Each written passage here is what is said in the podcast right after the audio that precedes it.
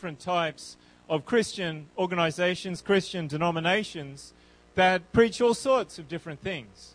And there are generally certain things that are the same between all of the different organizations, all of the different uh, beliefs, but there are other things that people preach that are different to other churches. And it seems that wherever you go, wherever you look at, there are differences. And, and you can go to this place for, for this, and this, this place has, has this to offer, and this place has this belief. And it seems that there's this smorgasbord of churches that you can go and find one that feels comfortable to you, finds one that fits in with what you like, with what you want to do, and has a similar sort of, of belief system to what you might already have. But just because you feel comfortable in a church doesn't mean that it's a church that has the power of God. It doesn't mean that it's a church that can change your life. And the whole idea of church is that you don't feel comfortable. The whole idea of church is that God is actually ministering to you. He's touching your heart. He's reaching out to you. He's reaching inside you and wanting to change you and make you more like Him. And we're not going to do that without the power of God. Because our own flesh, our own will, our own desire wants what we want. And God has His own ways and His own works which are higher than ours. And we can't ever, in our own natural way, in our own natural thinking, or in our own natural desires, or in what we try to do ourselves, we can't reach to what God wants us to do. And so we have many different churches, and they have different beliefs, and we'll just have a look at some beliefs that major churches, major organizations, major denominations in the world today have that don't fit in with what the Bible says. Some major churches have a head person that has the ability to make doctrines that contradict the Bible and say that it is the will of God. That is not in the Bible. Some major churches lift up Mary, the mother of Jesus, as being more or less equal with God. And so they effectively worship her. That's not in my Bible. The Bible says that Mary needed to follow the same plan of salvation as we do. And that makes Mary equal to us, not God. Some major churches have sacred items that are worshipped like idols. I'm not talking about pagan religions, I'm talking about Christianity. That are worshipped like idols. That's directly against what the Bible teaches. The Bible says that we should not have idols. And the Bible says that we should only worship the one true God. Some major churches believe in purgatory, a place where sinners can suffer after they die in preparation for going to heaven. I can't find that in the Bible either. Some major churches believe that once you are saved, you can never be lost. Or that there are people that are predestined to be saved outside of their own will or their own actions. This is directly contradicted by the Bible itself, which plainly states that saints can be lost if they sin. Yet, some major churches still believe this doctrine. Some major churches believe that baptism is an outward sign of an inward change. That basically you're changed inside, you're saved inside, but if you get baptized, well, you know, it's just something that, that says, hey, I'm, I'm, I'm saved now. And uh, it's just a sign that you've changed inside, but it's not actually necessary for salvation.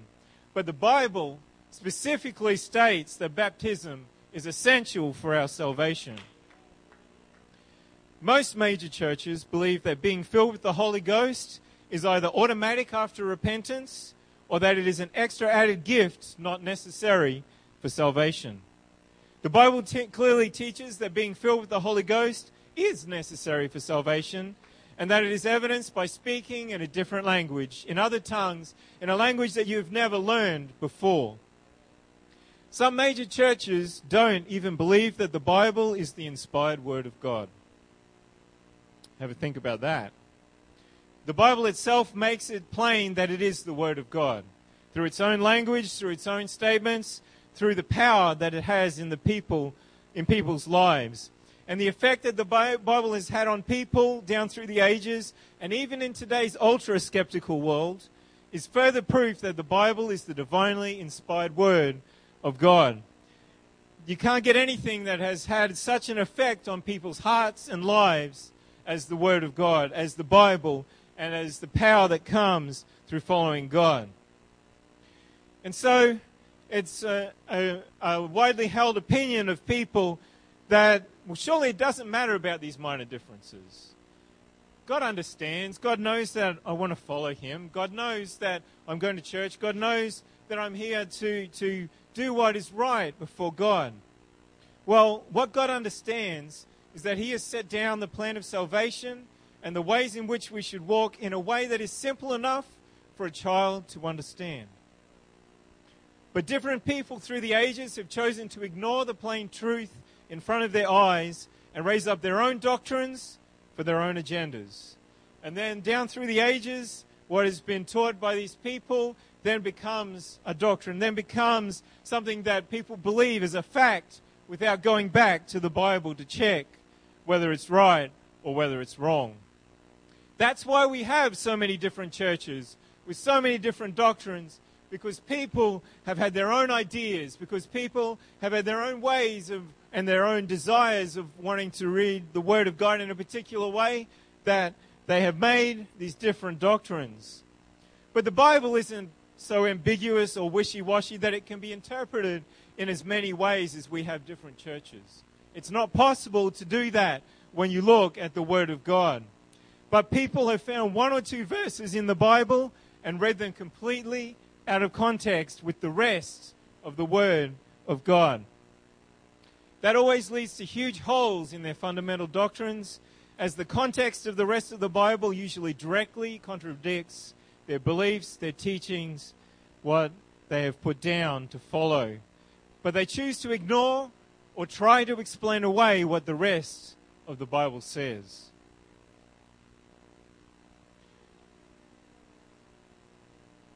The truth is that the entire Bible fits together like a glove. We don't have to ignore any part of Scripture to be following what God has truly set out for us to believe and to do. Yes, there are difficult pieces of sections and sections of Scripture to understand, but all of Scripture is unified when we look at the meaning of the Scripture in the true and the original context which may not be obvious when we read it at face value. There are some things that we're going to read in the Word of God that seems to say one thing, but when we look at it in the context, with the scriptures around it, with the rest of the Word of God, it has a meaning that is in line with the rest of the Word of God. But that's okay, because God always meant for there to be greater and hidden depths in the Bible for people to understand. So long as we realize that these hidden depths will never contradict the rest of the scriptures. We believe that the Bible is the inspired word of God. We believe and know that there are no errors and there is nothing that is wrong in the Bible. There is nothing in the Bible that contradicts itself because it is the Word of God. We know that God has set out the plan of salvation very specifically, and particularly in the book of Acts, where He set out a way that we need to follow, the way, a way that the apostles followed, a way that the early church followed, and we know that this way is the same way that we need to follow today. We know that we can follow God in the same uh, way and to the same standards that the apostles uh, set out, and that God set out and was, uh, was in the early church because the Bible doesn't change. Our world has changed so much. Our world has changed so that what used to be considered sin is now acceptable. What used to be widely considered by people to be wrong is now acceptable. And that's by the world, but God doesn't change. God hasn't changed, and His Word hasn't changed. And when we follow the Word of God, as God has set it out, we don't have to worry about what the rest of the world says. We can follow God in exactly the same way. See, none of the things that we believe contradict the flow or the context of the Scripture. because we don't have to explain away anything in the Word of God. The Word of God is there, it is anointed of God, it has all the power of God behind it. And when we read the Word of God, we read what God wants for us to have and for us to do. And that brings me to a very widely held doctrine in many, many churches, many different denominations, and that is the teaching of the Trinity. Many churches hold that there are three gods, essentially. That there are three persons in one God, which doesn't make logical sense, and it's uh, very difficult to explain and to understand. And when, whenever you have three persons, you have three different entities. And so, by saying that God is three, you're saying that there are three gods. I once had a maths teacher, a high school maths teacher, who after the class showed some of us a maths proof. And he proved beyond well, beyond a shadow of a doubt, or using all mathematical formulas, that 1 equals 2. It's possible to do that. And uh, one of the, the people that uh, were behind said, That's it, you've done it, you've proved it, you've proved that 1 equals 2. And the rest of us were saying, Hang on, there's got to be something wrong with this somewhere. Because mass doesn't, uh, maths is very set down, it's very linear, and um, and you can't ever get to something where 1 equals 2. And so, when the teacher took us back and showed us the reasoning and showed us what had been actually happening in the background as we went through these formulas, basically there was a, a division by, by zero. And whenever you, well, dividing by zero is impossible. You can't actually divide a number by the, the number zero. And so when you do things like that, it's actually impossible, and you get all sorts of weird and wonderful results that are actually impossible to believe. And so, what the Trinity is trying to do, it's the Trinity mathematical formula is that 1 equals 3. And once again, to get to that sort of reasoning, to get to that sort of understanding, you have to do something impossible in the meantime. You have to do something impossible behind the scenes because you can't have three being one in one form. See, God knows that He is one. God has, has never been um, doubtful or, or misunderstanding about His own nature. God knows that He is one. And when we look at the Bible and when we look at the Old Testament, we see that God couldn't have used any stronger language to tell us that He is one. In Deuteronomy 6 and 4, it says, Hear, O Israel, the Lord our God is one Lord. Isaiah 43:11 I even I am the Lord and beside me there is no savior. Isaiah 44:6 Thus saith the Lord the King of Israel and his redeemer the Lord of hosts I am the first and I am the last and beside me there is no God. Isaiah 44:8 Fear ye not neither be afraid have not I told thee from that time and have declared it? Yea, even my witnesses. Is there a God beside me? Yea, there is no God. I know not any. Isaiah 44, 45, 5. I am the Lord and there is none else. There is no God beside me. I go to thee, thou, ha- thou hast not known me. Isaiah, and then continue on to 6, that they may know from the rising of the sun and from the west that there is none beside me. None.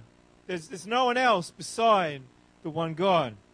I am the Lord, and there is none else. Isaiah 45 and 21 Tell ye and bring them near, yea, let them take counsel together. Who hath declared this from ancient time? Who hath told it from that time? Have not I the Lord? And there is no God else beside me. A just God and a Savior, there is none beside me. Isaiah 48 17 Thus saith the Lord, thy Redeemer, the Holy One of Israel. He said, I am one. He said, I'm not three. It, that was God's opportunity to say, if I'm a Trinity, I'm three. He would have said the Holy Three of Israel, but he said, I am the Holy One of Israel. I am the Lord thy God, which teacheth thee the prophet, which leadeth thee by the way that thou shouldest go. Isaiah 44, 40, sorry, 55, sorry, 54, 5. For thy maker is thine husband, and a husband can only be one person. The Lord of hosts is his name, and the Redeemer, the Holy One of Israel. The God of the whole earth shall he be called. Yet I am, and in Hosea 13:4, I, yet I am the Lord thy God from the land of Egypt, and thou shalt know no God but me, for there is no Savior beside me. You can't even find the concept of a Trinity in the Old Testament. It's just not there. And many leading uh, Trinitarian theologians agree with that statement. They say you just can't find the Trinity in the Old Testament. Do you think that God wanted to lie to the, his people back in the Old Testament and say, well, you know, I'm really three, but, you know, I'll tell you that I'm one um, because, you know, I, have got my own agenda and, and I'll reveal it to you later um, about my, my nature. God's nature is one, it's, it's, it's what makes him up. Don't you think that God wanted to reveal to his people his nature and how, and how he was made up? God used the strongest language that he could have, saying that he is one, there's no one else beside him, to prove to his people that he is one. The only thing he could have said is that, else that he could have said is that I am not a Trinity. But the thing is, no one back then believed that there was a Trinity. There was no need for God to actually say that because it wasn't even a teaching back then. Why did God need feel the need to say that he was one in such a strong language back then. Well, he probably did it for our sakes now, but the other nations round about worship multiple gods. They, many nations worship the sun as a god, the moon is a separate god, the stars is a separate god. There were nations that worshipped um, gods of the harvest so that they would have good crops, gods of fertility so they would be able to have children and so on and so forth. For every single um, thing that you could think of or name, the nations around about them had a God for it. There's something that they worshiped to, to make that come to pass, to help them in that particular area. But God was saying, Nah, I'm one. The only person, or the only um, God you need is me. I am sufficient for your every need. I will help your crops. I will help you with your child rearing. I will help every part of your life. You don't need anyone else but me. I am the one that will, that will show you what you need to do. That He alone was sufficient for them in all areas of their lives. There is no other truth. There is no other way. There are funny ideas that can come even in our churches sometimes. But we need to go back to the Word of God. We always go back to the Word of God. And we say, that's not there.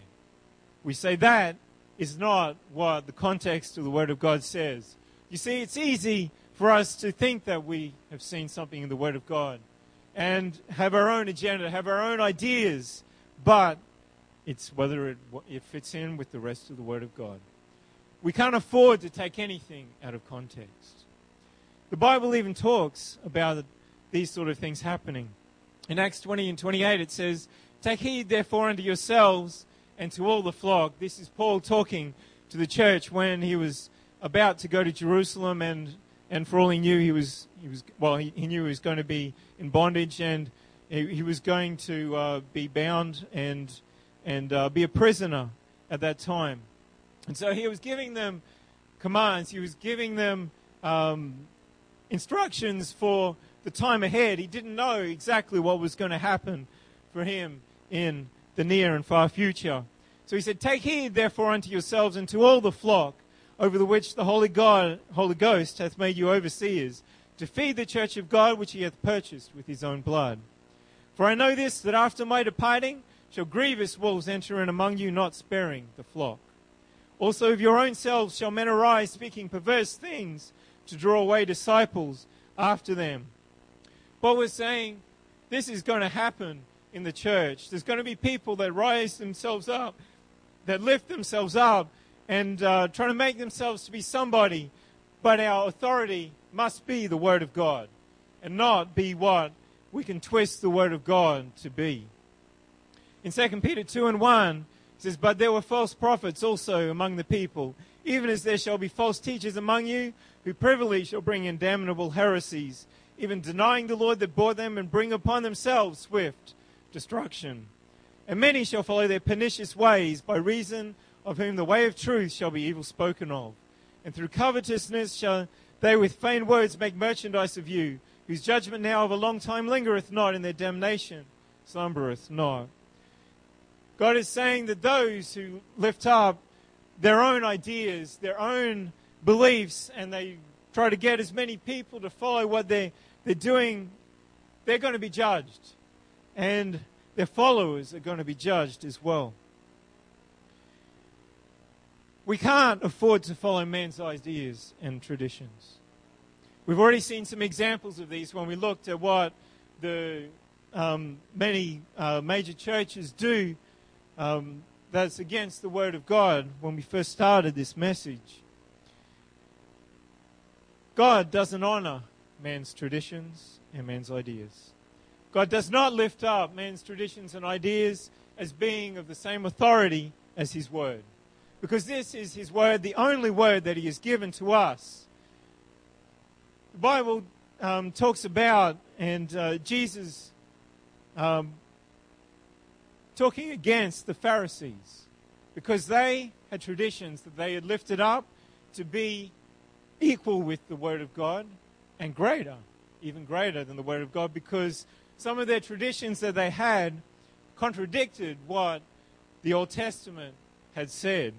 And so their tradition was, uh, was making of none effect what God um, had put down. In Mark 7 and 6, uh, he answered and said unto them, talking about Jesus, Well hath Isaiah prophesied of you hypocrites. As it is written, This people honoureth me with their lips, but their heart is far from me. Howbeit in vain do they worship me, teaching for doctrines the commandments of men. For laying aside the commandment of God, ye hold the tradition of men, as the washing of pots and cups, and many other such like things you do. And he said unto them, Full well you reject the commandment of God, that you may keep your own tradition. What you've got is completely against what has been set out for you to do, but yet you still do it. Your church leaders, or the church of the time, the leaders of the spiritual leaders of the nation of Israel, the Pharisees, they were doing what they wanted. They were having their own traditions, and they were actually teaching and preaching stuff that was against what the Word of God had said. And so they weren't following the Word of God when they followed these traditions.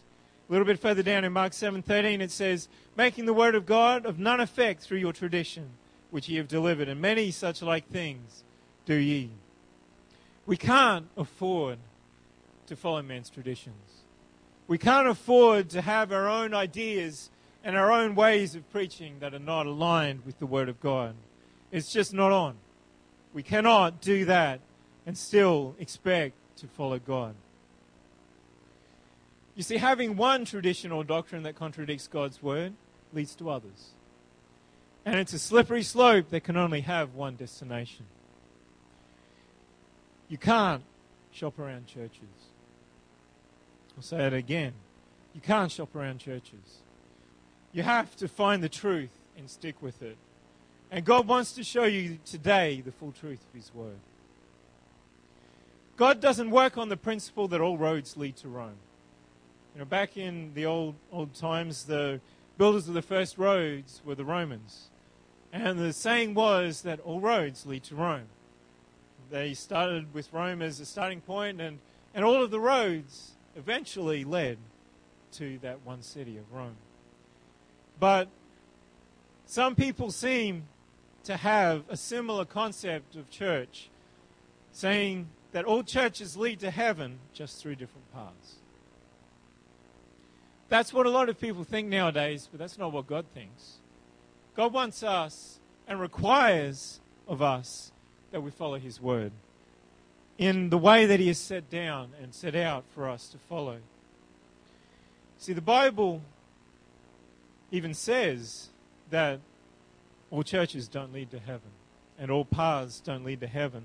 In Matthew 7 and 13, it says, Jesus is saying, Enter ye in at the strait gate, or the narrow gate. For wide is the gate, and broad is the way that leadeth to destruction, and many there be which go in thereat.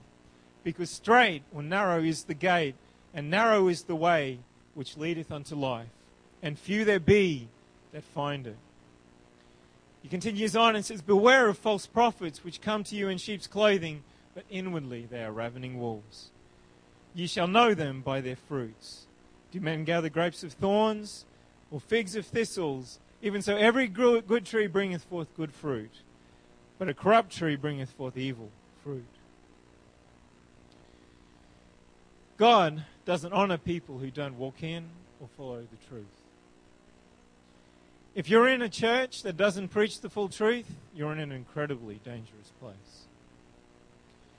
The Bible says in Luke 6:39 Jesus was speaking a parable unto them can the blind lead the blind shall they not both fall into the ditch the disciple is not above his master but everyone that is perfect shall be as his master so he's saying that if you've got a blind leader you're going to be blind as well if you're following a blind leader you're both going to fall into the same ditch and the disciple isn't above his master so the person you're following, you're not going to reach above what, where they lead you. You're not going to somehow be better than what they are. And you're not going to have a different destination than what they do. Galatians 1, verses 6 to 12 says, if I could get you to turn there. Galatians chapter 1, starting from verse 6.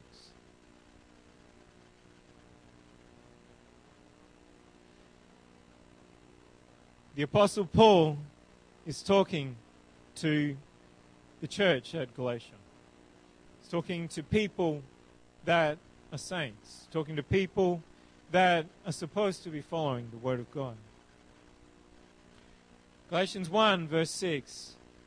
Paul says, I marvel that ye are so soon removed from him that called you into the grace of Christ unto another gospel, which is not another but there be some that trouble you and would pervert the gospel of Christ.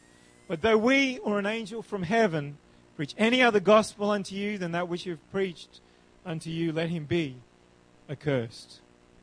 And as we said before, certainly say I now again, if any man preach any other gospel unto you, then, ye, then that ye have received, let him be accursed. It was so important that Paul saw the need to say it again. For do I now persuade men or God? Or do I seek to please men? For if I yet please men, I should not be the servant of Christ.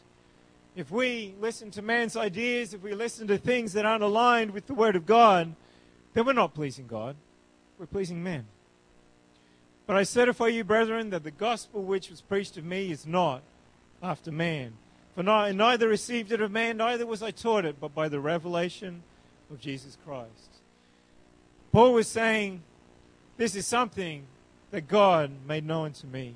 This is something that I know of a surety that is the truth, because God has revealed it unto me. And He wants them to follow the same way, the way of truth and righteousness. We don't seek to please men or the decisions of men. That's not what God has asked us to do. That's not what God wants us to do. And God wants us to follow and serve Him and His Word, not men, not the decisions of men. There have been many church meetings down over the years where doctrines have been set out. And uh, the Council of Nicaea and many other different councils, Council of Constantinople. And men have set down laws and traditions that are against the Word of God. For men to follow and say that this is truth based on what people thought, based on the opinions of the ministers that were in those meetings. And so they have listened to the thoughts and the hearts of men and not gone back to the Word of God.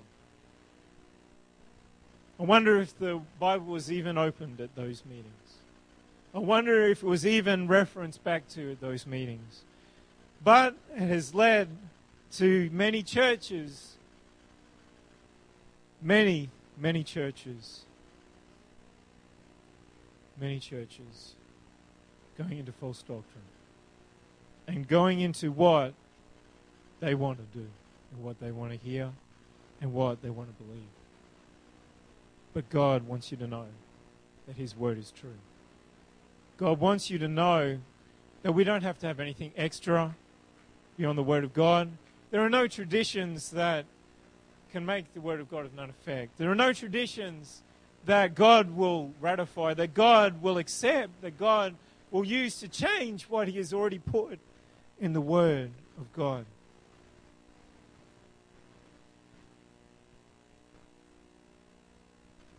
Everything that we preach and we teach either comes directly from the Word of God or is directly aligned with the principles found in the Word of God.